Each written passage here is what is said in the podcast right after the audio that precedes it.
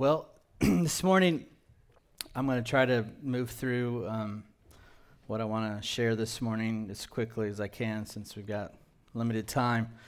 Um, I feel like the Lord has put on my heart today to just talk about some good things that happened last year and then talk about a few things, some good things that's going to happen this year because um, we need to celebrate and we need to thank the Lord. And I know 2018 was rough for a lot of people. Uh, it wasn't the funnest of years, but God was still in it.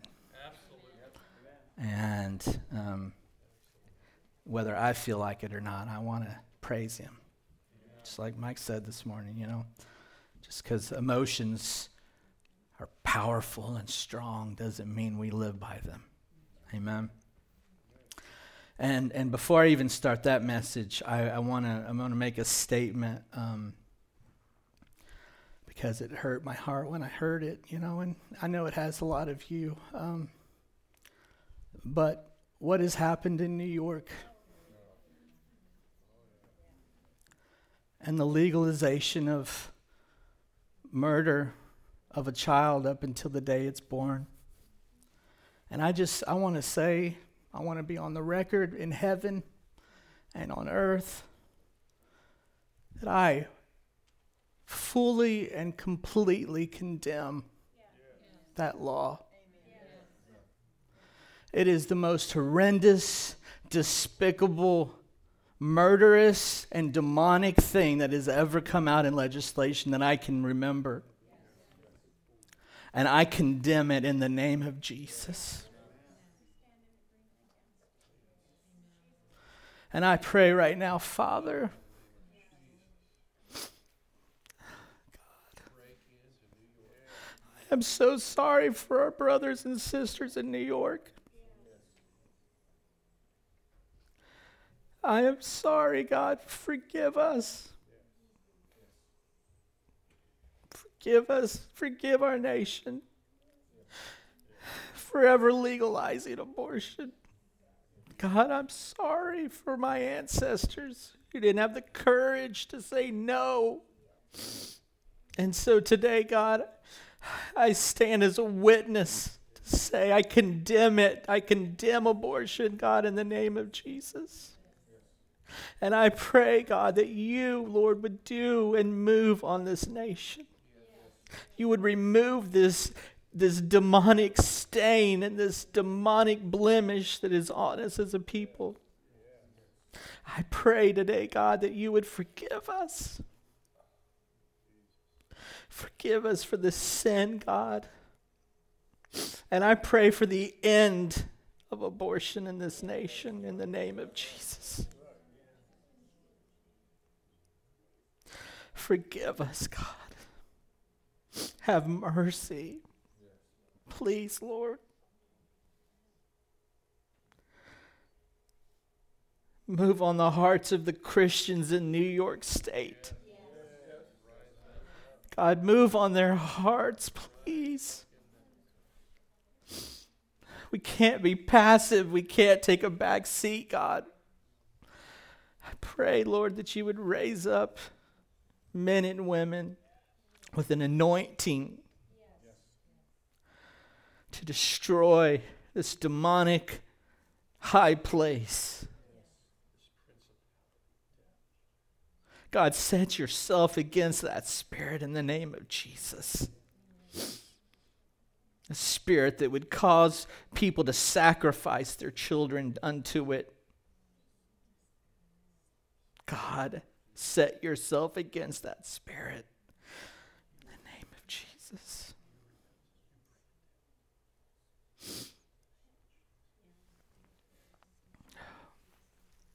In the name of Jesus. And I want to say that if you've experienced an abortion, that there is forgiveness and there's healing.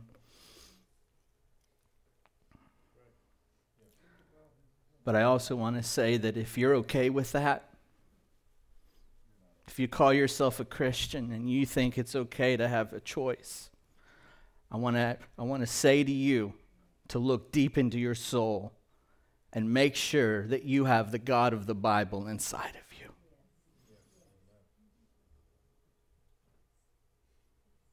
Because Judgment Day will be the wrong day to figure that out.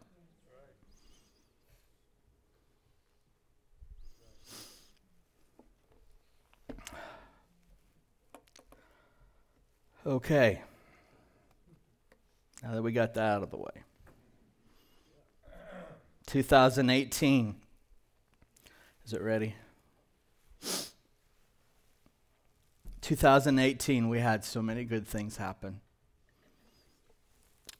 You know, in 2018, we had salvations, we had baptisms, we had people baptized in the Holy Spirit. We had tons and tons of emotional healing. One of the things I'm so proud of, Bob and Jenny Hughes, they got certified as Healing House Network. Yeah, thank the Lord for that. And thanks to all the messed up people we have here that gave them all the practice they needed, me included. Eric too. he got to practice a lot, a lot, a lot. We've had physical healings last year. We've seen uh, people who've carried a marriage dream for so long see that come true. Dennis Cramer came and he prophesied to our church again. And he, he said some really important things to us. And I just, it's so important, I want to say it again. When he prophesied, he said, God began to impress upon me how pleased he is about you. The Lord was very pleased with this church. That he has built this church on a firm foundation, and that foundation is Jesus Christ. God is really, really pleased. Say that with me. God is really, really pleased. Not only has He been with you, but He will be with you. And I'm supposed to tell you that He is going before you, beginning today, and He will map out the direction for you as a church. And the Lord told me to tell you just have fun. There, let's laugh at that. Let's have fun. Just have fun. I have had a sense that he is so pleased and even overjoyed. That's the Lord. Overjoyed with what you have become as a church. And I am supposed to tell you that you have his approval. That's a big deal. He is supporting you and he has been with you and he will be with you. You may know all these things, but I think, and I'm prophesying to you, that you are on the right track. Keep doing what you're doing, keep going where you're going. I am supposed to tell you that the government has been on his shoulders, and on the increase of that government, there will be no end. So he's in charge of the landscape, he's in charge of this church, and he is pleased with you. Keep doing what you're doing. You have his endorsement. And I want you to know that He's endorsing you, He's standing behind you, and you can expect Him to vindicate you in every area. Let him stand behind you and vindicate you. The Lord told me to tell you he's got your back. what do you mean? He's got your back. He's in your corner. Any way you want to put it, he's got your back. This needs to be of great relief to you to say it. That's great relief. It's great relief to you that He's got your back. He's with you. He's for you. He loves you. He likes you. And I'm standing in a healthy, vibrant, alive New Testament church. And you are not apologetic for the supernatural. Amen? You welcome, welcome the apostolic. You embrace the prophetic. You speak in tongues and you're not embarrassed. Don't apologize for your DNA. We are who we are. It's our DNA. Don't apologize for your spiritual DNA. Don't make excuses for it. Don't apologize for it. Do not compromise over it. Be who you are. If you're a tongue talker, increase in your daily tongue talking. If you're prophetic, uh, like the youth woman going to Russia, I think that was Shelley, prophesy over everything that moves. God is with you. God is for you. God likes you. God loves you. You're a healthy, vibrant New Testament church. This morning, angels are listening into what's happening here in Newcastle. And demons and devils are outside listening in, and they're scared to death about what God is doing. They are listening in on what's going on in, through, and to the church. This is where it's happening. This is where the wisdom of God is being made known. This is where you want to be. This is ground zero. This is the hot seat. Amen? This is where it all started, and this is where it will all end in the church. In case you didn't know it, we are in the church age. The ch- this church needs to begin to train the next generation of deacons we need to begin to train the next generation. There is a flow to worship, there is a flow to the prophetic. It's easy to move from one to the other and back again.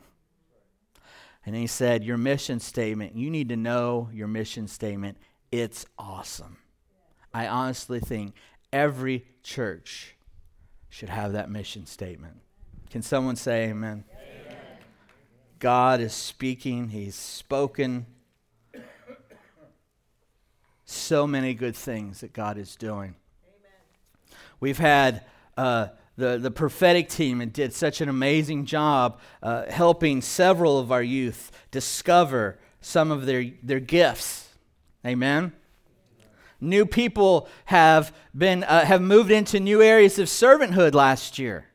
We got some increase in children's. We got new teachers in children's ministry, right? Clayton, thank you. Yeah, man. We even put Shelly Hanson on the payroll. That's how much we're increasing. That was last year. We've had victories, testimonies, growth in so many areas. More than I'm able to name or even remember. But you know, this past year was not an easy one. God warned us about distractions. God told us to not let our summer be leisure as normal. He told us to fast and to press in. And He began to press us about the fear of the Lord in our lives. He challenged us to make the fear of the Lord the thing that guides our parenting decisions the thing that guides our business decisions, the thing that guides how we deal with our relationships and how we treat one another, guides us on how to handle our marriages and, and how to guide us in the choices that we make with friends, our lifestyle choices. It was supposed to touch everything. The fear of the Lord. The Lord even warned us about not being a Martha. Don't be worried and distracted about so many things. That we needed to be a Mary, that we needed to be fascinated and in awe of who Jesus is. You know, we watched as so many people struggled and carry on with the distractions and the worries of life. You know, Michelle and I, we had to press into the Lord and to the fear of the Lord and last year, and we had to we had to do a tune-up on our marriage. It wasn't an easy year. Not for a lot of us. I don't even know where I'm at on here. There we go. We're not there yet. And then we had the fall, and we were hoping and praying. And as we set ourselves apart through the summer, that something amazing could happen in the fall. We hoped and prayed there would be a great breakthrough of victory. And instead, it was the beginning of our sifting. All of a sudden, relationships started struggling. People started pulling away from each other, pulling away from the church. Marriages under assault. starting to crumble. And yet, God was treating us as sons and daughters as He began to discipline us like a loving father does. And then the distractions of the summer, um, they were becoming full blown crises for some. The enemy was given permission to sift us to find out what we were made of. What did we really believe? We ended up dealing with the spirits of Jezebel and Ahab because they were assaulting us. Uh, there were several, uh, where children and youth were dealing with depression and suicide and drugs and alcohol and poor lifestyle choices. And then December came, and it was a rough month. More relationships started blowing up. Eric got sick with histoplasmosis, and we started fighting for his health. Um, and I remember feeling such deep sorrow as I, as I watched Eric, my friend, my partner in ministry, fight for his life, So we all prayed for him. And I, I remember just through the, the emotional fatigue of all of it, this feeling in my own, I, I was I had a sense of fatigue and burnout as, you know, I had not even taken a vacation day, one vacation day last year. That's my fault. But I didn't take a single vacation day. You know, and I tried to take a couple of days off at Christmas but even then, I was getting phone calls about how people in the church were blowing up. And, you know, it's so obvious how the enemy steals from us.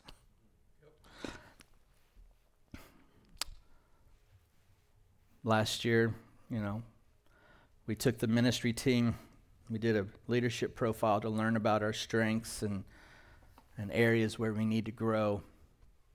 And in my profile, one of the areas that I need to grow in was balancing work and family. Imagine that.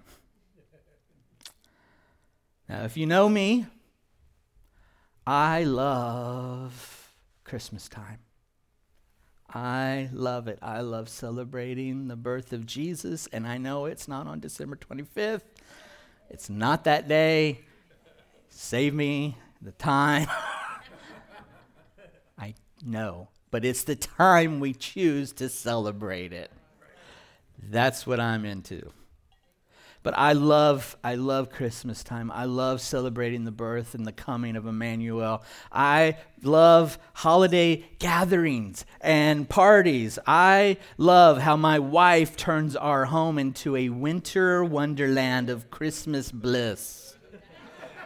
love it seriously could be on any HG channel with what she does in my home. It is so amazing and I love it. And we keep adding more every year. It is going to get so gaudy in our two little bedroom shack of a home. There's not going to be a wall without Christmas and it's it's I can't wait.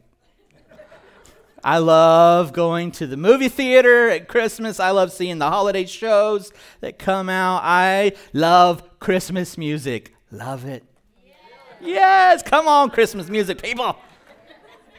Because there are a lot of haters in this church, if you didn't know. A lot of haters, and we're praying for you. Joy to the stinking world, okay? I love it. I love every, all things. I just, I, I, I love it. And so December is, is one month that I just, I want to slow down a little bit. I want to slow down, spend a little extra time with my family and my friends. And wouldn't you know, it rarely happens. you know, in fact, the last two Decembers have been awful. If you remember in 2017, I was in such excruciating back pain. Wasn't at church for the whole month. Couldn't go to church. I couldn't do anything but do my rehab. That was a stinky December.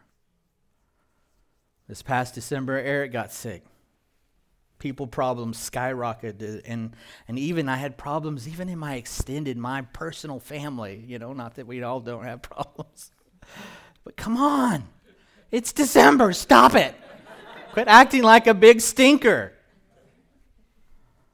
And so the enemy was in high gear, and he was sifting all of us.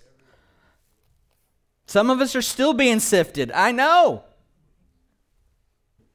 Some of us are still dealing with the consequences of bad decisions. Some of us still have major messes that need to be cleaned up.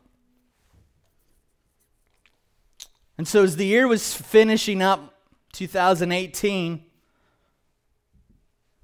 probably the highlight and the redeeming moment was I got to I went to a conference. I went to the One Thing conference in Kansas City at IHOP. Took a group of my spiritual kids, and we packed up and left. I'm like, I'm out of here.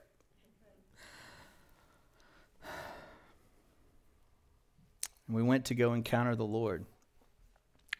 When we arrived, I attended a leadership summit that was before the actual conference. And I, at this leadership summit for the day and a half, I began to hear about a major reset happening in IHOP. Um, I sat and I listened as Lou Engle Allen Hood, Mike Bickle, and other leaders from around the world uh, talk about some of the severe trials and testing that they were personally going through.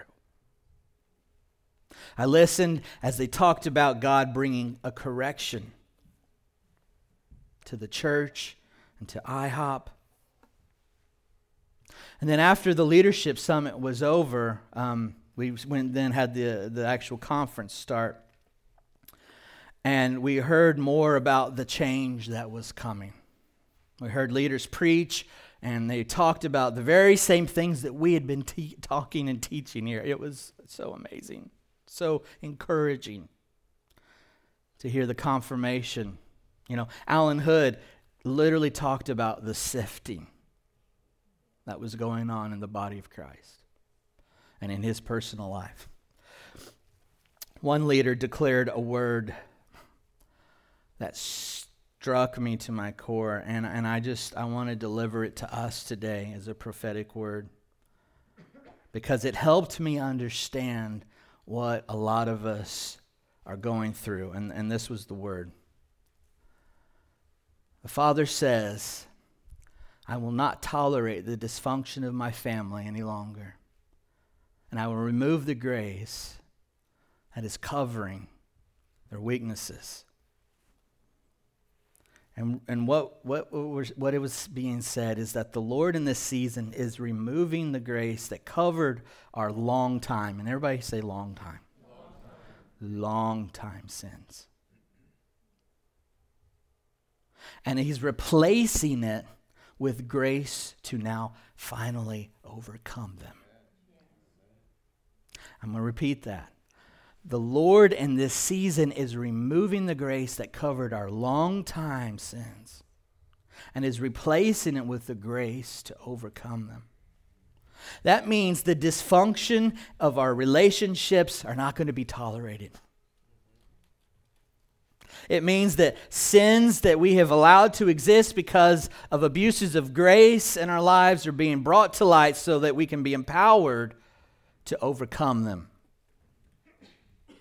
See, what was covered in the past is not going to be tolerated in this next season. And that was a very heavy but hopeful word. And I remember going to my knees that day and repenting for things that I have allowed too much grace in my life. And I believe that this is the word of the Lord for us in this sifting. God is calling us to repentance and to lean into the grace to overcome yes. instead of abusing the grace that covers.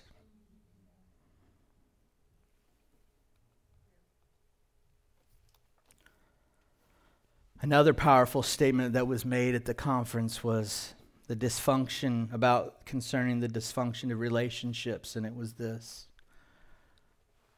we can't play it safer than Jesus. People will betray, deny, and walk away from us. I've never thought of it like that. Because, and, and really, it hurt. It hurt to even see or hear that because I have tried to play it safer than Jesus when it comes to relationships. You see, I, I've believed a lie that I could avoid most of the trouble and pain of being in a relationship with people. Well, let's laugh at that. Go ahead, laugh out loud. When in fact, Jesus himself, who was perfect, anyone know that, right? Perfect guy, perfectly loved everyone, perfectly accepted, perfectly dealt with everyone in the most perfect way, never made a mistake, still had his very best and closest friends deny him and walk away. Only only for him to come back to those who betrayed him and love them back into his arms. That's the guy we're modeling our life after and, and before we get too self-righteous and start thinking about how everyone's betrayed me yes i'm like christ. Jesus. He's everyone's betrayed me. I'm i'm hurt for no reason at all. No reason at all why anyone's thought or said anything mean or done anything. Before we get too righteous, let's, let's have a moment of humility and let's start thinking about the people we have hurt, the people we've betrayed, the people we've walked away. And then let's, let's return to them. Let's embrace them. Let's restore them back into relationship. Another thing that was said was that God is restoring family. I want a bigger amen than that. God is restoring family. They talked about at the conference the need for spiritual fathers and mothers to raise up. One leader said, he said this, it was really good. He said, One man cannot father an entire church. One man cannot father an entire he said he says i'm glad that my kids manage their own families. Because he was a grandpa. He had a son and daughter and they had families. And he said i'm i'm so glad i don't have to manage their families for them. He said they need to have spiritual mothers and fathers. One man can't father an entire church. That's called an orphanage one or two or three people trying to touch everyone, father everyone. That's an orphanage. That's not what we're raising up here, is it? That is not what we're doing. You know, when when when we think just a couple of people can do all the fathering and mothering, we end up with an orphanage. true family is generations of fathers and mothers who raise up children who then become fathers and mothers.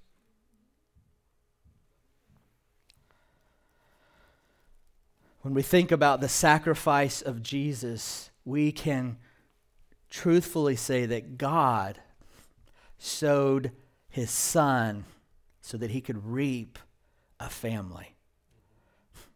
He sowed a son so he could reap a family. And even the scriptures declare the eternal nature of God's fatherhood. Isaiah chapter 9, verse 6 says, For unto us a child is born, to us a son is given, and the government shall be upon his shoulders, and his name shall be called Wonderful Counselor, Mighty God, Everlasting Father. Prince of Peace. Everlasting Father, that's the name he's had before he was a creator. There's no everlasting creator. You won't find that in the Bible. This is it. He's always been a father. He always wanted a family. That was always his plan from his, from his eternal, infinite, never beginning, whatever that means. He's been a father. And so God's restoring that in a major way. Were some other things that were declared, and I just want to just hit them real quick that we heard at the One Thing conference. If you want to snap pictures, be quick. But again, these things, we're becoming a family of affection. We, gotta, we, we have to be without guile and unoffendable. We've got to build at the speed of healthy relationships, building at the speed of trust. So many people are running on fumes and they're not doing anything about it. We've got to become truly focused on one thing again and removing the distractions. I mean, this was at the conference. So important is to manage both our emotions and our opportunities. That's the challenge and invitation before us. Martha wasn't able to handle either. Man, that was such a deep teaching moment. And I'm just giving you the highlight. But think about that. The church at Ephesus had everything going for it, but, th- but over time they strayed from their first love. We are being warned to reset. Will one thing actually be the thing that we run after? everyone having a place at the table, and the table stretches to eternity, beckoning people to come and take their place. We need you. Not just want you, we need you. God is revamping our hearts. This reset is primarily a work of and in the heart. What's the number way we can simplify in 2019 to make first things first and to love people better? The spirit of family breaks the orphan spirit and the spirit of control. Someone say amen. amen. The true kingdom of God moves at the speed of healthy relationships. This was a great teaching about how to build unity. And he just gave four, four little steps. He said, number one, do what you can do together. Number two, intentionally make friends. Three, allow and celebrate differences. And then four, love and actually tell people you love them. That's how you build unity. Then they talked about diversity has to move from a mere sentiment and a mental assent to intentional need. We aren't complete without you. And then we've got to slow down. Slow down. And it was time to get real, dealing with our shame, dealing with years of failure and mistakes. It's time to confess our sins to one another. Whew. And we need a Holy Spirit breakthrough. They said there's a difference between a prayer room and the upper room. The upper room was filled with broken men, desperate for God. And then they show this website, which I thought was really cool. It's called ChristReady.org. And this is this thing has popped up, and it's an organization that's focused on helping churches become disaster ready. And they have this really unique blueprint for how to mobilize and unite churches when it comes to disasters. It's a really cool model. Corey Russell, he shared in a related message to the sifting that has been going on. And it was, it was this profound message. And one of the powerful statements he made was the church is crying, fix it, fix it, fix it. But the Lord is crying, feel it, feel it, feel it. He's delivering us from plastic prayers. God is bringing us back to priestly waiting. Feel it and enter into the wrestling.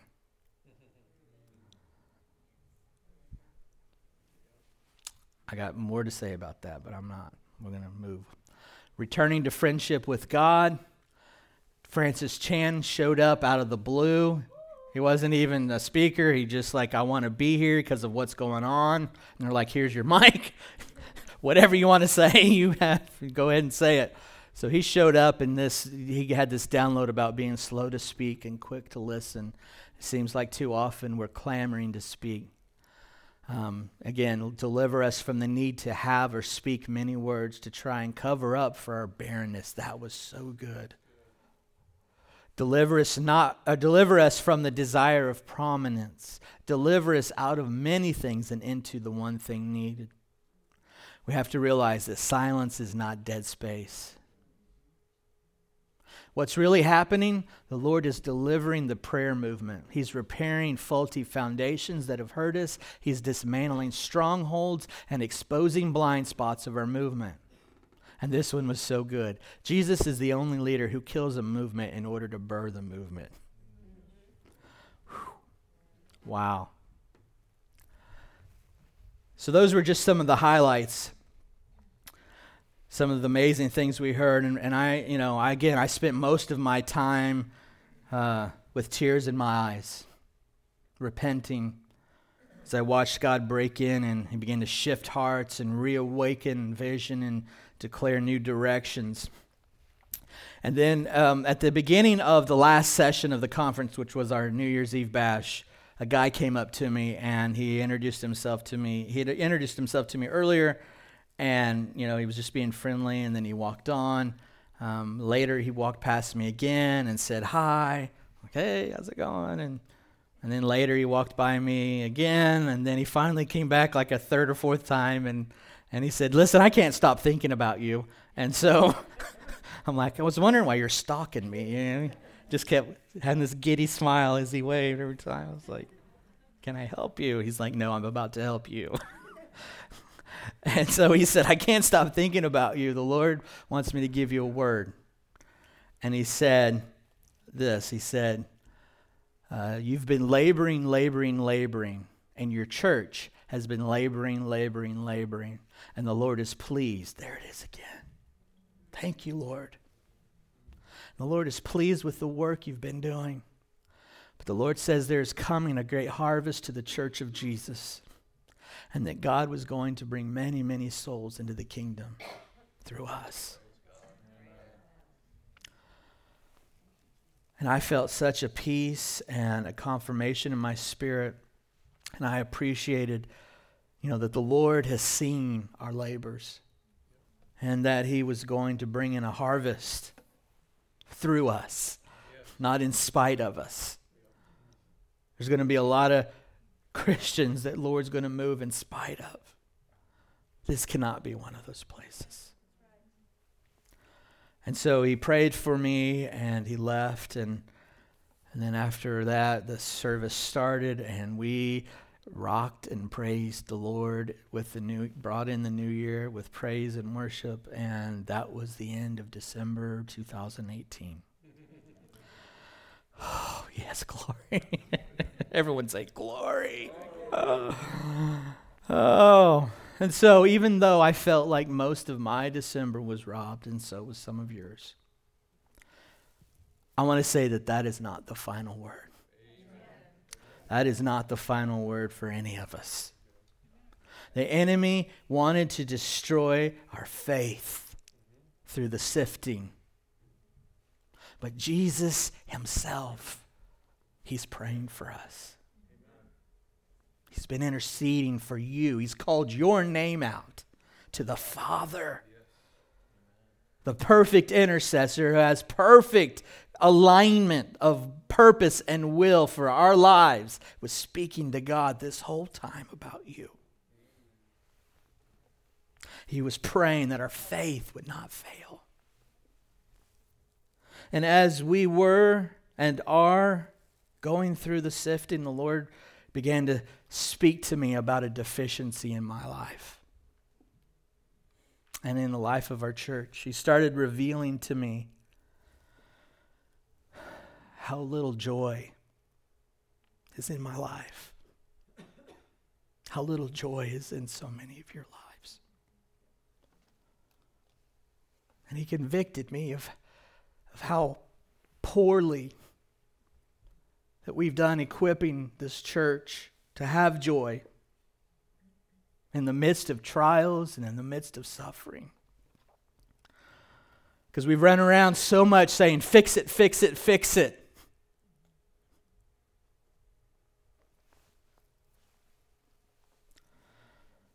You know, the Lord said to me, He said, You've done an amazing job of helping people get free from emotional and spiritual bondage. But you haven't equipped people on how to have joy as they walk through the valley of the shadow of death. And again, the Lord confirmed this because He was speaking this to me in, back in November, and I, I said something to Eric about it and Shelly, and, and here we are at the conference, and the Lord's confirming it all over again. And that because that was the message of, of Corey Russell at one thing. You know, the church is crying, fix it, fix it, fix it.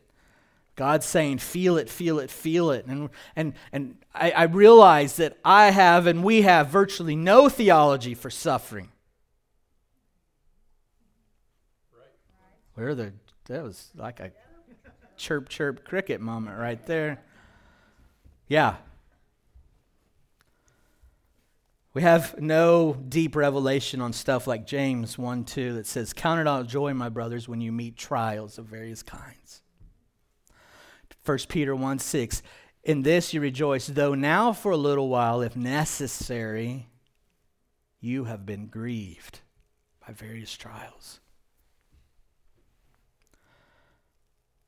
So, as God has revealed this to my heart, this conviction, I want to, I just want to repent. I want to repent to you, our church family, for not being a leader full of joy. You know, for most of my life, as an older child, teenager, young adult, I've struggled with bouts of mild to moderate depression. You know, and there's come a, I think I've developed this comfortability, this familiarity with being melancholy. So I've allowed it to shape my personality a little bit.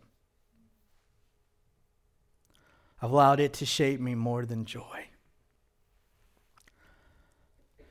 You know, I, in many ways, have allowed myself permission to not cultivate joy in my life. And so I want to repent for that. I ask you for I ask your forgiveness for not pursuing joy like I should. And as the Lord brought this to me, he also showed me that we as a church need to make this one of our top goals in this coming year. I'm speaking to 2019 now. Joy in our lives and in the life of this church is going to be a major pursuit this year.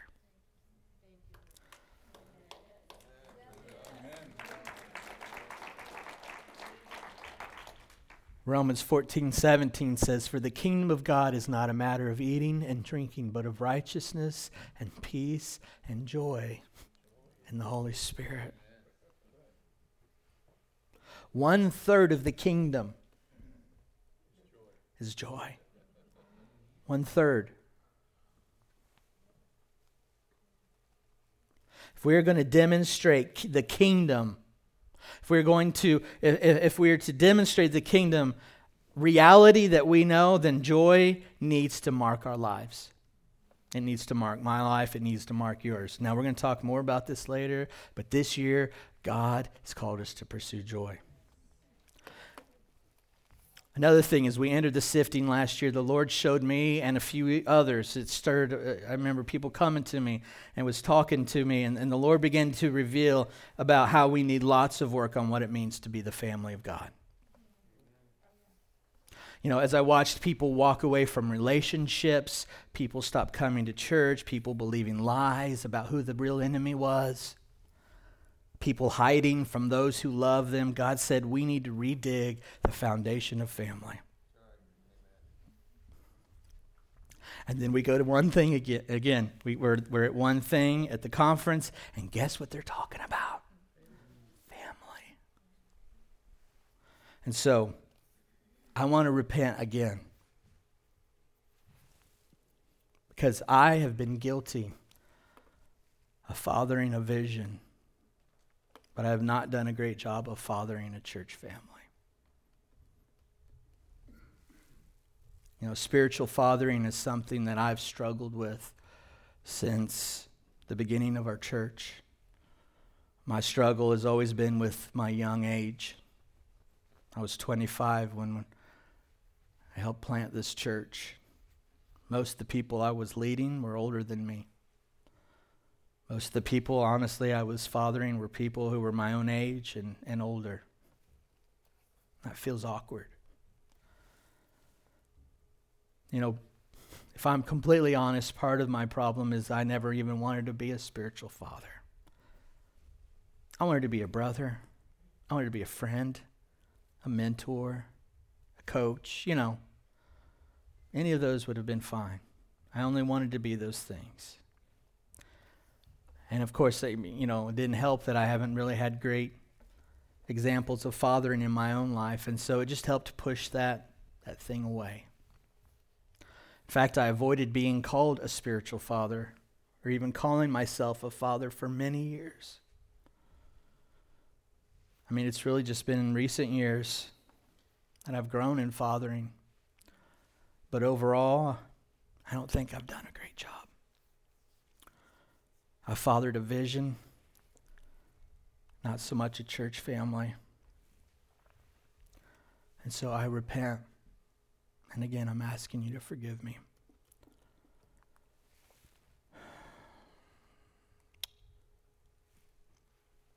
So I believe that the Lord is saying this year to cultivate joy,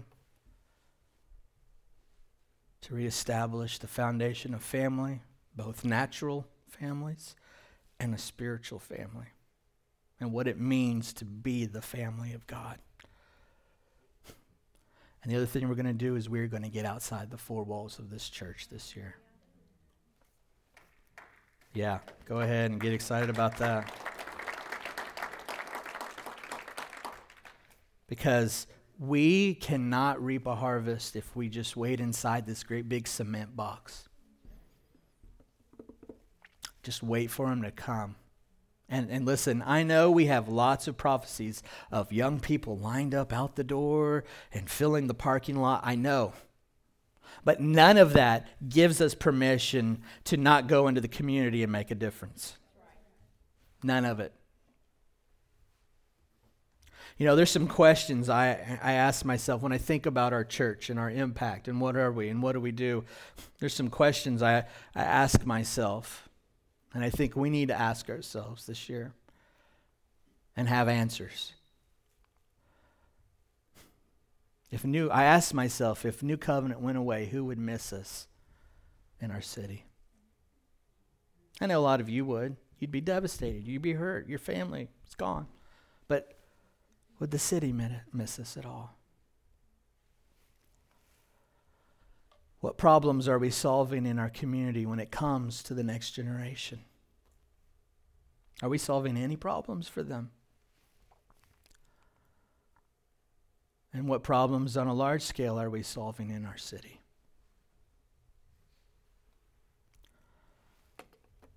I hope you think about these questions because you're a part of this church. I'm not this church. What I do is one little tiny bit of this church. Well, Don, what are you doing in the community? Well, I'm equipping you to go.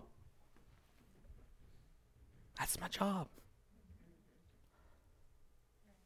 So if we could take New Covenant out and just say, if I went away, who would miss us in the city? What problems am I solving in the community when it comes to the next generation? What problems am I solving in our city? This is your home. This is, this is it. This is ours. God put us here. Now, I can put a plan together and tell you to go, but if you don't go, that's your fault. This is our city. These are our problems. Yeah, I'm not selling drugs. I get it. I'm not doing them either. Let's just say that. Neither buying nor selling. But this is my city. This is your city. We've got to get out, and we are. We're going to get out. I have to take a paddle to your backside and get you out the door, we are going to swat you out. Don't you ever sit in this church and do nothing ever again. Come on, anybody else been spanked like that? Thank you. All right. I told you never ever did that ever again.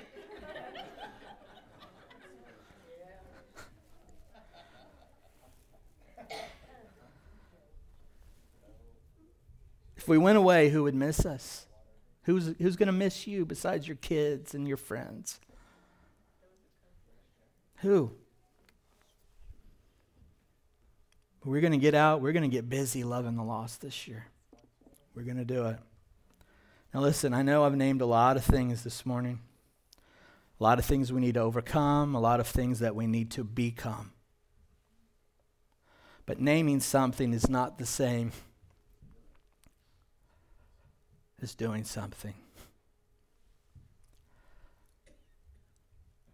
It's not the same. We can't just talk about this stuff and then feel good about noticing we have to do something. And we have to overcome these things.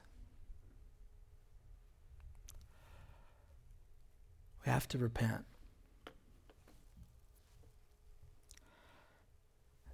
There's some things I think we need to repent for. We need to repent for abusing grace,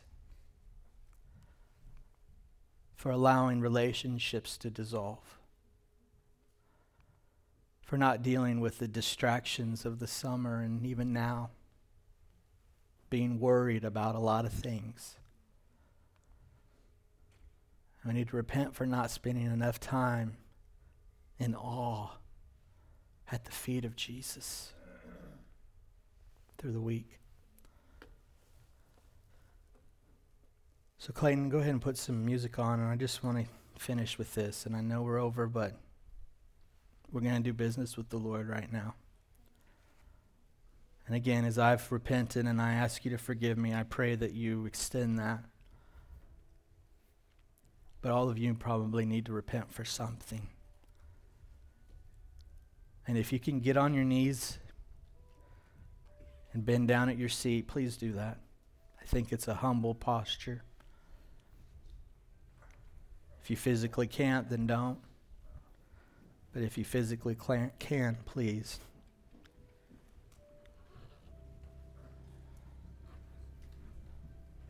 I want us to today start our own reset. Let's start our own reset today for re- by repenting for what God puts in your heart to repent of. If you allowed yourself to get distracted, then repent. If you've been abusing grace and not dealing with issues or sins, repent. If you've allowed relationships to, to break up and to break apart, then repent. We're just going to spend a few minutes. And as you feel released, you may leave. This is the end of the service. Father, I pray right now that we would all, God, Allow the brokenness to touch us, to feel it, to feel it, to feel it. That we might repent and humble ourselves before you today, God. As you finish doing business with God, please take your conversation out into the foyer.